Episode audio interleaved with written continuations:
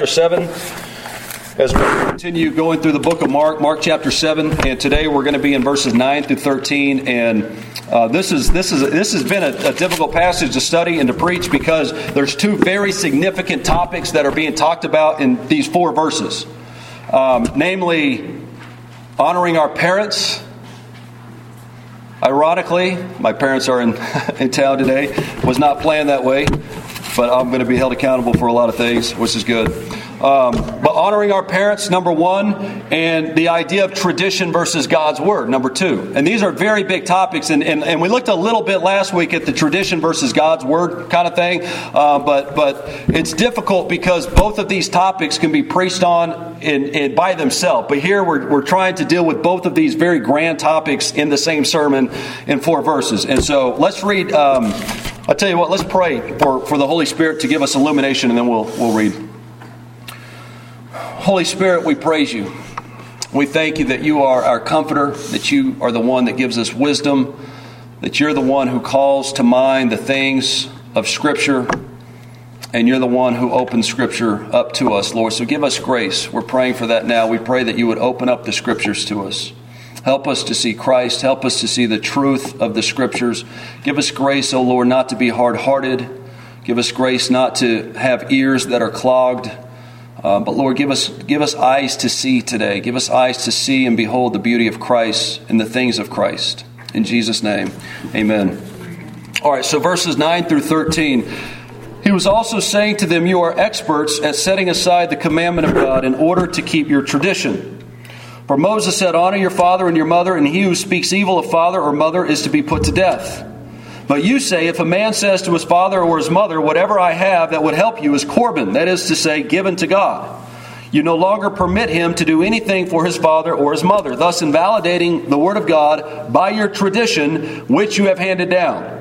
And you do many things such as that. And so, just to kind of catch us up to speed, you remember um, last week I mentioned that this is really a three part dialogue that's going on. It's going to take three different sermons. But we saw last week that the, the big problem is, is that the Pharisees and scribes, they come from Jerusalem. They're an official delegation. They come and they start accusing Christ's disciples of what? Of not washing their hands, of having, Im- they're, they're impure. They're about to eat, but before they eat, you're supposed to wash your hands according to tradition. Remember, we looked at not according to God's word, according to tradition, you're supposed to wash your hands. They're not doing that. And so they're accusing Christ by his disciples, by virtue of his disciples not washing, they're accusing them all of being unclean. And so Christ is flipping it and saying, wait a minute, who has, who has taught that? Where are you getting that? And we saw that last week. Today we're seeing um, it's, it's the same line of argument, but we're going to see Christ use this argument regarding parents and regarding what's going on with this fifth commandment. In the Ten Commandments, you have you have the first table, which is the, the first four commandments, is the table that deals with my my dealings with God, my interactions with God. Commandments 5 through 10 in the table regard my dealings with man, my duties towards man. And the very first commandment that's given to us in the Ten Commandments, as far as that second table goes, and the fifth commandment, is this idea of honoring our mother and our father. And so Christ looks at this and he says, okay, you, look what you guys have done with this law.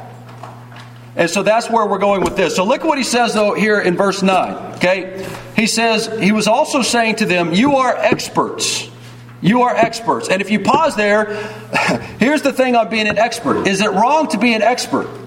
Not necessarily. In fact, it's a good thing usually, right? If you're if you're working at your job, it's a good thing to be an expert in your job. You want to learn about it, you want to know about it, you want to be studied up, you want to know what to do, what not to do. It's good to be an expert at work. It's good to be an expert at being a parent. It's good to be an expert at a lot of different things. It's good to be an expert, of course, especially in the scriptures.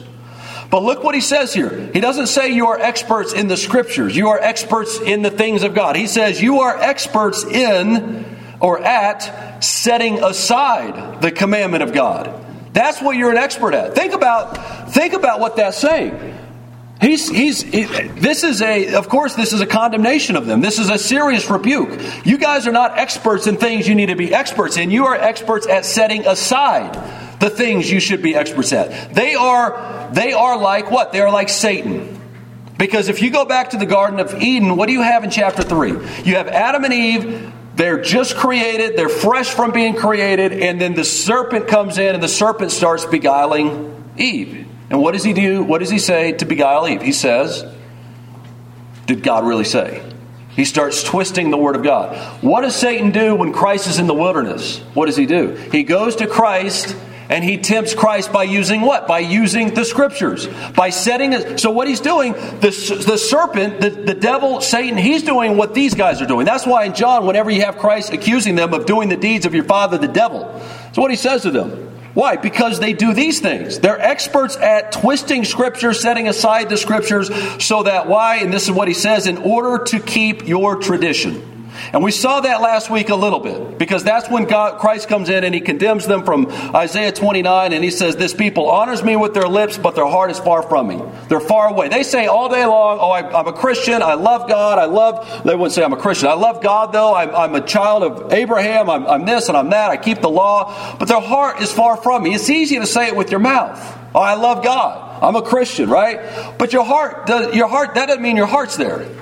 Here, here we have this similar line of argument, but what he's saying is this. Think about, so last week we talked about different traditions. What are some ways that people, they come in with their own tradition and they say, no, no, no, we're going to set aside the things of God for the sake of our own tradition. And we talked about certain topics, some of them hot button topics, like one of them homosexuality, where you're saying how, how studious, how, how wise people are. And I'm telling you this from experience how wise people are when it comes to setting aside what God has taught about homosexuality so that they can bring in their own traditions. There's a, there's a documentary coming out. Um, I don't know, it might even be out. I don't know. It's called Project 1946 or something like that. Has anyone heard of this? Okay, see a lot of heads, right? That's what's what's going on with 1946. Well, this is the line of argument, and I've, and I've heard it for for about two years, and so um, you know you can. You, and, and, at one point, you know, you look it up and you're like, oh, this is this is total malarkey. It's totally it's totally made up. But the idea is in in 1 Corinthians six, there's uh, Paul says, or do you not know that the unrighteous will not inherit the kingdom of God? Do not be deceived. Neither fornicators, nor idolaters, nor adulterers, nor effeminate, nor homosexuals nor thieves, nor the covetous, nor drunkards, nor revilers, nor swindlers will inherit the kingdom of God. Such were some of you. He's saying you used to be this way, you're no longer that way, you've been converted. But he's clearly talking, right, homosexuals. So the 1946 project comes in and, and supposedly, and, and, you can look it up, it's, it's, it's very clearly fabricated. But what they do is they say, well, this portion was not there before 1946 which is absolutely insane because you have Greek manuscripts that you can go back to. You have the King James Version Bible that you can go back to that was written before 1946. And the word that what happens is, is they start looking at it and they're like, well, wait a minute. That word for homosexuality is not in there. But it is in there. The word that Paul uses is, is very explicit. It is talking about um, the, the, the, the, the, the male who is more effeminate than the other male, right? We all, we all get that, that understanding. So that's what's going on. But I'm saying this as an example of, of how easy it is and how insidious it is in our culture to have these traditions that are elevated to a place where now all of a sudden they're more authoritative than the Bible itself. One thing we didn't mention last week that I thought of later, as far as a good example, would be something like women ministers. What does the Bible say? 1 Timothy 2. That God, uh, Paul says, I do not permit a woman to teach or have authority over a man. And people are like, what is this? Don't, you know, you, we've all heard it. Don't you know we live in 2022 United States of America? What's going on in our culture when it comes to these kinds of topics? Because who, who becomes, who becomes the bad guys? We do, right? Because you're saying, well, I'm not, I'm just trying to stick to what the Bible says. You guys are making up all these traditions like, oh, women can be ministers, homosexuality is okay. Where do you get that from God's Word? You don't. So, where are they getting it? They make it up. It's traditions of men. That's all it is. And so you have these examples. Um, and there's other there's other things too, and we're going to come back to this. But here here's here's the point, right? When you're looking at this, isn't it interesting? In our culture, we have we have experts when it comes to twisting scripture. And in Christ's day, there were experts when it comes to twisting scripture. Another one is, is, is regarding hell. How many, how many times you hear, well, I don't believe in hell? I don't believe in hell. Well, okay, let's look at scripture. Who spoke more about hell than anybody else in the entire Bible? Jesus Christ. Right? So again, it's this Pharisaical mindset where you're saying, okay, well, I believe this, But God's Word teaches this. And who's right? My tradition or God's Word? That's the situation Christ and his disciples are in. So Christ is now looking at it and he's saying, okay, I'll give you an example of how you guys are twisting scripture. And that's where he gets into this verse 10. He says, For Moses said, Honor your father and your mother, and he who speaks evil of father or mother is to be put to death. But you say, if a man says to his father or his mother, Whatever I have that would help you is Corban, that is to say, given to God, you no longer permit him to do anything for his father or his mother, thus invalidating the word of God by your tradition, which you have handed down. Now, this, this, this type of argument is, is called an enthymeme argument. And Aristotle said that this is the strongest kind of argument that is, is out there. It's, there's no stronger argument than the argument that Christ is making. And Christ does not make this argument because Aristotle said it's the strongest argument. Christ probably never even worried about Aristotle and what he thought. Christ is the God man. But Christ, because all truth is God's truth, Christ recognizing, hey, there are strong ways to present arguments, he's using this kind of argument, and it goes like this. Okay, the first claim is this God's word commands persons to care for parents. Is that clear or what? Right? So where do you have this? Look what he says. Um, now, Christ, look at the examples Christ uses, in other words. Look at verse 10. He says, For Moses said, Honor your father and your mother and he who speaks evil of father or mother is to be put to death. Christ here is quoting from Exodus 20, the Ten Commandments honor your father and mother. And he also quotes here from Exodus 21. That's the second part where it says, He who speaks evil of father or mother is to be put to death. Now, again, as I mentioned, this is the bedrock of all the other commandments that are to follow in the Ten Commandments.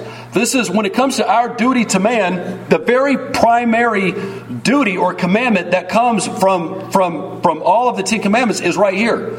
There's no is the foundation of all the, the duties to man is, is in this one commandment. That's why it's the first one. And and you see this. Um, there's other places in Scripture. Let me give you Leviticus 19.3. It says, You shall fear every man his mother and his father. Ephesians 6 in the New Testament says, Children, obey your parents in the Lord, for this is right. This quoting from Exodus. I want you to turn to Deuteronomy with me. Turn to Deuteronomy 21, and I want you to ask yourself, ask yourself this.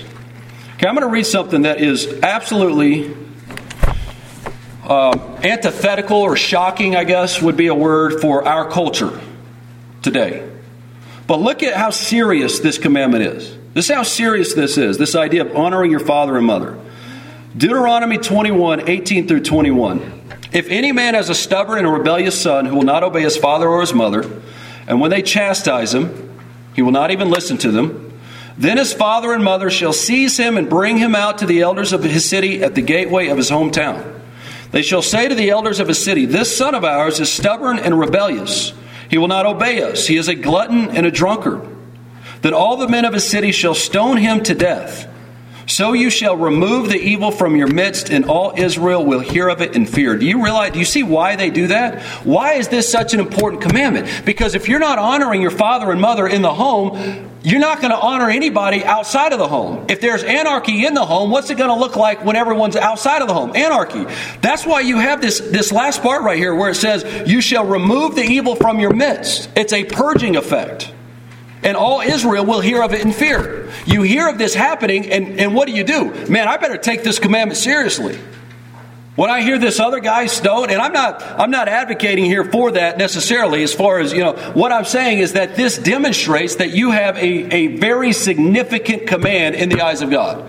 This is significant stuff. In Romans chapter 1, if you turn to Romans, there's, there's, uh, there's these passages in Scripture. Romans chapter 1 has one, and 2 Timothy has one, where they're talking about cultures that have been given over to their sin. And they give this list, you know. So in, in Romans chapter 1, verse 30, for instance, it says, um, These people who are unbelievers, they did not see fit to acknowledge God. God gave them over to a depraved mind. And then in this list, it says in 29, it says, Being filled with all unrighteousness, wickedness, greed, evil, full of envy, murder, strife, deceit, malice. They are gossips, slanderers, haters of God, insolent, arrogant, boastful, inventors of evil, disobedient to parents without understanding, untrustworthy, unloving, unmerciful. The same thing, you get a very similar list in 2 Timothy. These, these are cultures that have been given over to their evil. One of the hallmarks of whether or not a culture has been given over is whether or not they honor their parents. It's, it's huge. And so Christ is saying this, and the scriptures say this. What is the penalty for not honoring your parents in the scriptures? You're to be put to death. You know when it comes when it when it when it says things like um, this is this this is the first. In, in fact, Paul says it in in Ephesians chapter six. He says this. He says, he says, this is the first commandment with a promise. Children, obey your parents in the Lord, for this is right. Honor your father and mother, which is the first commandment with a promise. So that it may be well with you and that you may live long on the earth. What's that talking about? If you obey and honor your parents, you're not going to be put to death. What's the flip side of that, though? What happens if you disobey your parents? What happens if you dishonor your parents, right? Judgment, destruction, death. So, what Christ is doing here, Christ flips it and he says, okay, guys, listen, what you guys are doing, because in this scenario, when Christ is interacting with the scribes and Pharisees, who is the one who is dishonoring their parents? The Pharisees and scribes. So that's why the first argument, this, this, this strong argument that I was saying. So, number one, God's word commands persons to care for parents. Number two, scribes and Pharisees forbid persons who invoke Corban to care for their parents. What's the idea of Corban? What's that about? Look at, look at Mark chapter 7. And you'll see verse 11, he's, this idea of Corban. If a man says to his father or his mother, Whatever I have that would help you is Corban. The idea there is that that's a word that they would use. Um, it's, it's mentioned in the Mishnah, that's the oral tradition. It's not in Scripture. But the idea here is, is when I say Corban, if I have some property or if I have, if I have some stuff and I, and I mention the word Corban over that, that property, that property goes from being common to holy. It goes from being used for secular purposes to being used now just for the things of God. And so what they would do is, is this is this these are middle-aged children. These are children that are that are grown. They have aged parents. Why is this important? Well, and these days they don't have retirement homes. They don't have retirement packages. You know, they don't have they don't have severance pay. They don't have social aid. They don't have any of this stuff. And so if you have if you have parents when they get older, who's going to take care of the parents? You are. Right? That's the idea. But if I have some property or if I have some money or if I have something that I'm like, you know what, I, I want to kind of keep it for myself, I can just look at that and say, hey, that's Corban. And if I say that's Corban, that means it's off use or off limits for anybody besides myself. That's the kind of the catch there is I can still use it, but you can't. My parents can't. And so what's going on is that Christ is pointing out the fact that these guys, look what he says. He says, if you if if uh, you say if a man says to his father or his mother, whatever I have that would help you is Corban, look at verse 12. You no longer permit him to do anything for his father or his mother. Notice it notice he, he doesn't say you you discourage him from using it. He says you don't even let them use it. They're not allowed to use it. It's off limits. Once you say Corban, it is a binding vow that, that, that lasts forever. You cannot take that back. And Christ is saying, This is what you guys have done. This is your law. That is your tradition. And going back to the whole mindset of, well, who is the one that's calling down destruction on their own heads? The Pharisees and the scribes are. And as I mentioned last week, in AD 70, when the, when the Roman, the, the, if you go back in time and you look at the Old Testament, when the when the Israelites when Israel goes into exile, how are they brought into exile? God raises up Assyria. He comes in and he destroys the northern kingdom. He destroys the people there, and he takes those who are alive into exile. And then later on, he raises up Bab- uh, Babylon, Babylon, Nebuchadnezzar. They go in there, and what do they do? They sack the, the southern part, Judah. They sack the southern part of, of Jerusalem, of, uh, of Judah, and they take everybody away. God uses foreign powers to judge his people. He's always done that. What's going to happen in 70 AD is God is going to raise up the Roman army, and the Roman army is going to go into Israel, and they are going to sack and raze to the ground the entire city of Jerusalem. They're going to raze to the ground the Pharisees, the scribes, everybody who's part of this system. They're going to, the temple's going to be destroyed, the genealogy is destroyed, all of it's destroyed. There's blood on the streets, as I mentioned last week in Josephus. He talks about how there has never, and to this day, historians will tell you, there has never in the history of humanity, as far as we know, been a seven to ten day period of time when more people were slaughtered and decimated than in the fall of Jerusalem in, the, in AD 70. And this is what Christ is saying, right? Christ is warning them. You guys, this is what happens. You're going to be destroyed. You dishonor mothers and fathers. There's destruction, there's judgment coming. It's that serious. And then 12 and 13, you have the other two arguments. So, scribes and Pharisees forbid persons to honor persons because of Corban. The next argument is thus they reject God's word by their tradition. Right? That's, that's clear. You no longer permit him to do anything for his father or, or his mother, thus invalidating the word of God by your tradition, which you have handed down. That's the problem. The problem is okay, the, one of the problems is that, yeah, you have caused people to dishonor their parents. But the, what's the root of this problem? The root of this problem is that you have taken God's word and invalidated God's word. That's the problem. It's what you've done with the word of God. If you look at God's word and you, you're studying God's word for, okay, how should I how should I treat my parents? How should I engage in society? How should I interact?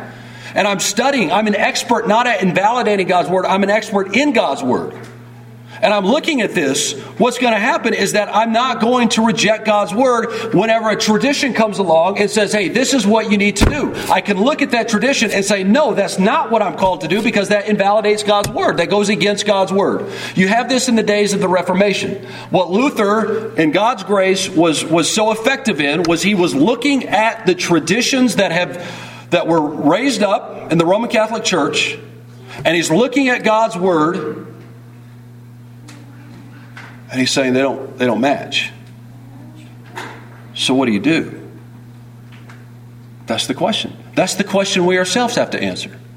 That is the question we have on the table. Every single time somebody comes, and you've seen these, you've seen these reports or these these these uh, these questionnaires that Ligonier, the, these others, they'll send out to these so-called Christians. You know, is Christ the only way to God? No, He's not the only way to God.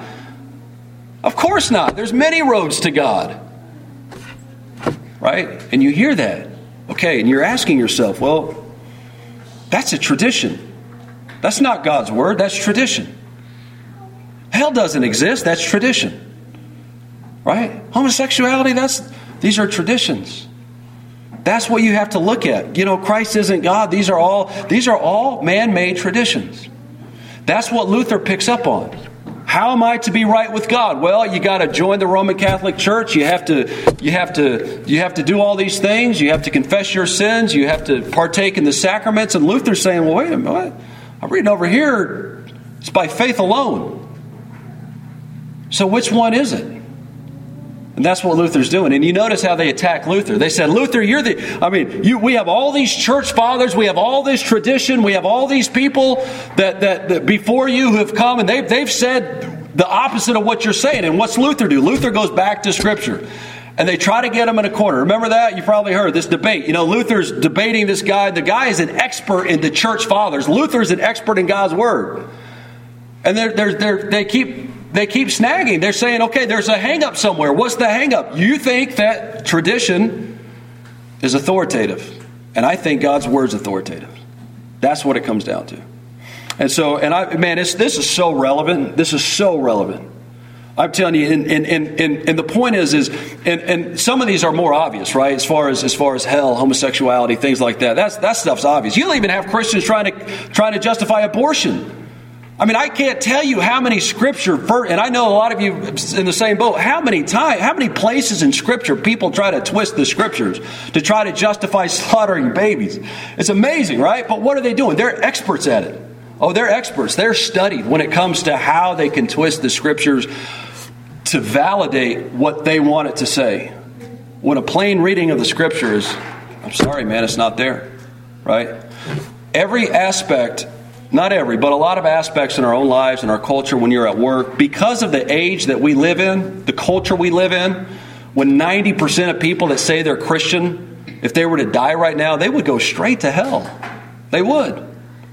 Because they're not born again. It's clear. Because just like these Pharisees. Why? Because the scriptures aren't that important to them. What's important? Tradition.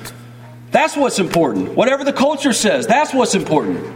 That's a sign of your being not being born again. That's a sign of uh, a, mark that you haven't you haven't experienced the grace of Christ in your life.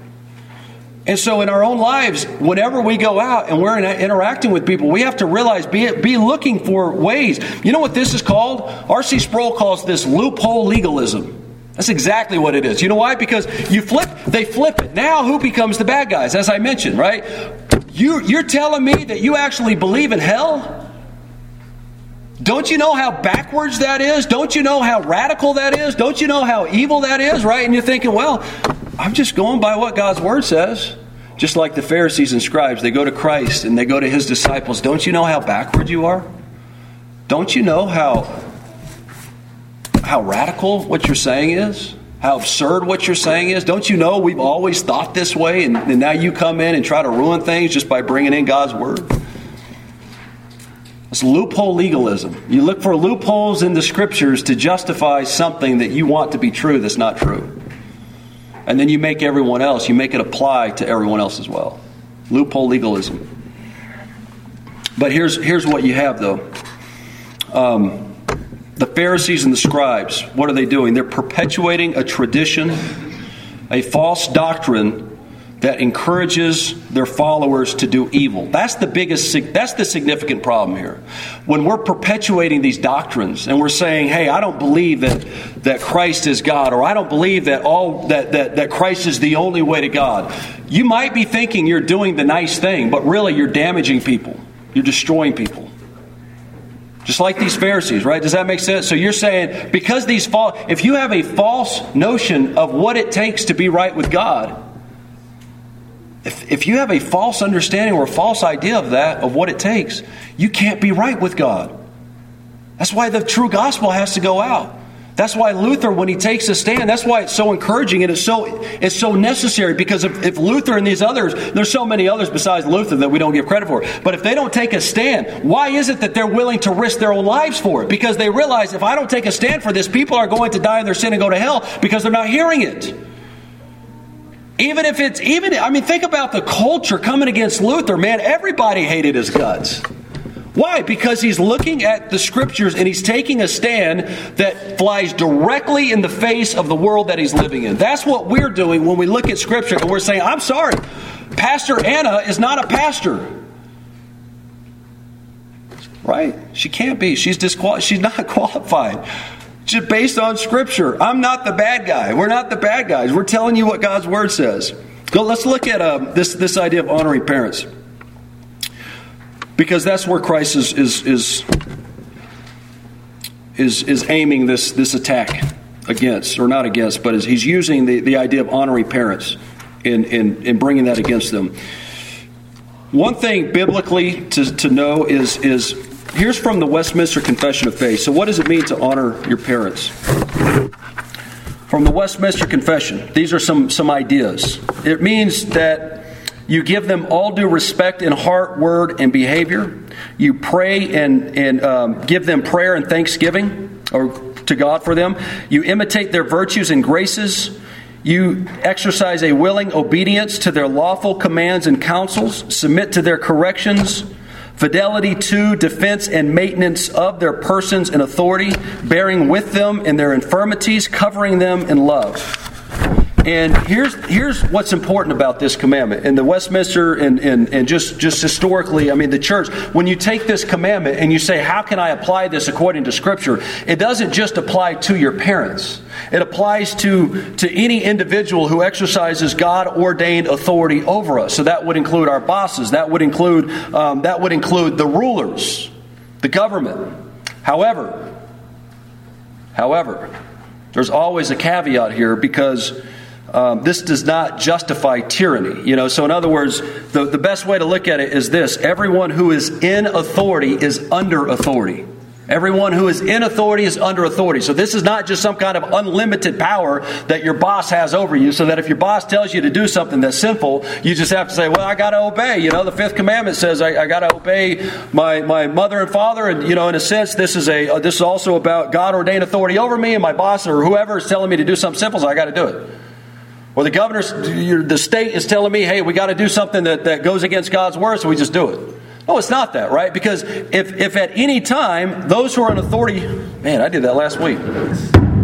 If at any time somebody comes and tells us to do something that God's word forbids, or tells us to abstain from something that God's word commands us to do, we are to disobey. Disobey. But it is to say, to the extent that they're not doing that, we are called to live under authority. Why? Because God is the one who arranges the authority. God is the, the, the setup of the home is not like it's just arbitrary. It's not some kind of willy nilly kind of thing. It's God. It's something that God Himself has ordained. As far as the father, a mother, children under the father and the mother. That's, that's the way that, is, that, that, that God has called it to be. Same thing with our bosses. There's a reason why, like in Ephesians, Paul's talking about, hey, if you got a if you got a bad boss, remember you don't work primarily for your boss. You work for the Lord. And you work to please the Lord. So even if you're mistreated or ill treated at work, you can still show them respect. It doesn't mean, again, if they tell you to do something sinful, you do it. But it's to say that there's this idea of honor and, and, and, and, um, and respect. I mean, same thing like in Clovis. You know, we have coward commissioners and a, and a mayor who we're looking at. he's like, okay, we have some serious problems, right? Um, on the one hand, it doesn't mean that whatever he says or, or, or, or, wants to say, that it just goes. And we just have to say, okay, well, that's it. I mean, so and so said it, so we have to do it. But on the other hand, of course, it also means that when we're engaging him and interacting with him, that we need to remember to be respectful. And doesn't mean we can't call him to account and things like that, but to be respectful, to be mindful of the fact that they are, they are in the position that they are, they're placed there by God, and to interact with them in that manner. manner. So it's the whole idea of. Um, there's hierarchies, there's structure. But think of this too. It's not just parents. In Leviticus 19:32 it says stand up before the gray head and honor the face of an old man. And you think about our culture and you don't have any of that, right? Old people are despised in our culture. And that's a shame on us as a culture. Because biblically speaking, what you have is when everything's functioning correctly and firing off on the right cylinder, the elderly are respected, they're revered.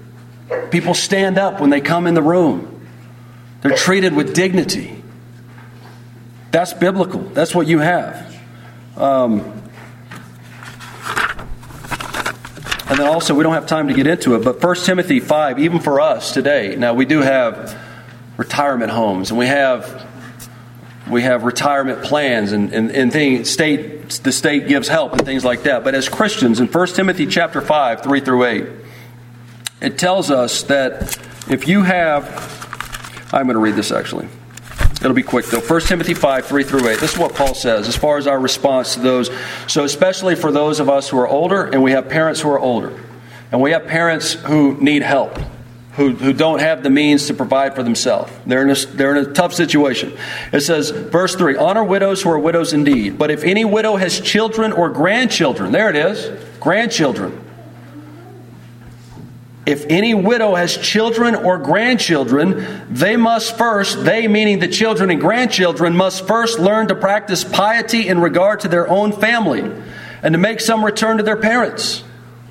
For this is acceptable in the sight of God. That's the best part of that phrase because it means this isn't just like just to be nice. The church is not a social club. It's not a country club where we're just like, hey, let's just be nice to everybody. It's not that. The church is, is, is a, it's a pillar, it's a buttress of truth. It's the church militant where we're out to advance God's kingdom. But within that, there are certain, there are certain behaviors and attitudes and principles that come with that. One of those things is if you have a mother or a grandmother who needs help, we're called to help them to the extent that we're able.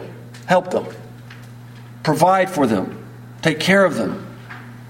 And I know there are tough situations sometimes where, where it's, it's, it's impossible to, you need, you need more hands. That's a real, that's a real thing that, that comes up. But in general, that's not the case, right? In general, the situation is we can help our mothers, our fathers, our grandparents and so that's what you have. And that's in the context of the church, by the way, church responsibilities. And then it talks about the widow indeed is the one. So in other words, the church is called to help the widows who need who need genuine help. And we do in this church. If someone needs genuine help financially, we, we, we need to provide that for them. But if those people have children or grandchildren, that's what Paul is saying. They need to be the ones to help them because in doing so, they are practicing piety. They are giving a return to the, to the, to the kindness and the help that their parents gave them. So that's what you have in the scriptures as far as this idea of honoring your parents. And then lastly, I want to ask you this. Think about this. Who is the who is the greatest example of what it is to be an obedient son that we have in scripture? It's Christ, of course it is, right? Eric was just talking about that in catechism class, where he, he came to do his Father's will. That's everything. If you think about us, are we God's children? Absolutely. If you're in Christ, the Bible teaches that if you're not in Christ, you're not a child of God. If you're not in Christ, you are not a child of God. Look at 1 John 3:10. By this it is evident who are the children of God and who are the children of the devil. There's a dichotomy, there's a split here. You're either a child of God or a child of the devil. 1 John 3:10. Whoever does not practice righteousness is not of God nor is the one who does not love his brother. What's he saying? Again, hey, you might say that you're a child of God. You can say it all day long with your mouth, but if you are not practicing righteousness, you have no business actually calling yourself or having belief that you're actually a child of God. Nor is the one who does not love his brother. And that's the whole mindset of this, okay? If you say that you love God and that you honor God and that you obey God, but you hate your brother, do you really honor God, right? That's the argument that Paul's using here. 1 John 5 3 says, In fact, this is love for God, to keep his commands. And his commands are not burdensome. So the idea is not, hey, if I keep his commands, I can be right with God. No, it's if I am right with God, if I am truly a child of God, I'm looking at what God's word says and I'm looking at it and I'm saying, I delight, I, I desire to follow what I'm reading here. I desire to obey God here. I desire to do what he says to do. So, like, oh, you know, when, when a good illustration is, is whenever we're talking to an unbeliever, and, and, you know, the Bible uses words like we just saw in Romans 1 that an unbeliever hates God. And they're like, what do you mean hate God? I don't hate God. I just live as though he doesn't exist. I don't really hate him. But then you think about the analogy of, of you know, say, say, and I, with these college students, you say, you know, imagine you're at college and let's say your parents are paying for your college and, and then you go home and, and they're excited to see you and they want to know how the semester's going and all that. But you just, you walk right in and you kind of just, you slam the door in their face. You don't want to talk to them. You just pretend like they don't exist and, and they're trying to, and, and, and you just want nothing to do with them. Nothing at all. But you love them, right? No. It's not love. It's kind of like that. So when we're looking at who is the greatest demonstration of what loving God actually is, is Christ. Everything he does is always for the glory of God, including and up to when he's in the Garden of Gethsemane and the capillaries in his skin are rupturing because he's so traumatized by what's going to take place on the next day. That he's going to go to the cross and suffer the wrath of the Father whom he loves, and the wrath of the Father whom loves, who, who loves him. And he's going to do so for his enemies, us.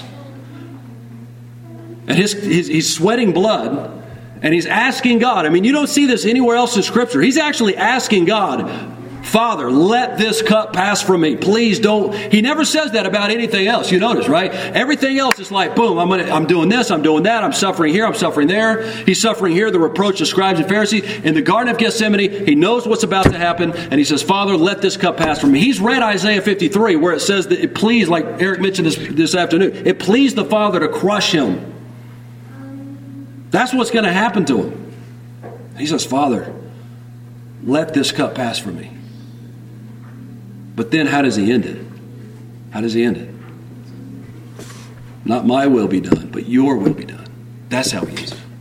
And then he goes to the cross. And so in Scripture, you have this idea of Christ being perfectly obedient to the Father in every word, every thought, every deed, going to the cross, dying in our place, being resurrected from the dead, and then by the grace of the Holy Spirit being poured out upon us, making us new creations, we ourselves become children of God. We ourselves can now say, Abba, Father, our Father who art in heaven. We can come to Him as our Father, not some distant, transcendent God who's like a refrigerator who's cold and icy and doesn't know what's going on or who you are or anything like that. It's the opposite. You have such intimate access to the Father, to God, that you call God now Father, and nobody else calls, the angels don't call God Father. That's because of what Christ has done for us. And so, if we're looking at it and we're saying ultimately honoring our fathers, honoring our those who are in authority above us, it comes down to this. It, it starts with this. It starts by first of all becoming a child of God and honoring God as He is. And then everything else comes from that. That's what you have in the scriptures. That is right there what the scribes and the Pharisees miss on all of this. They don't see God as their Father, they don't realize the significance of obeying and honoring parents.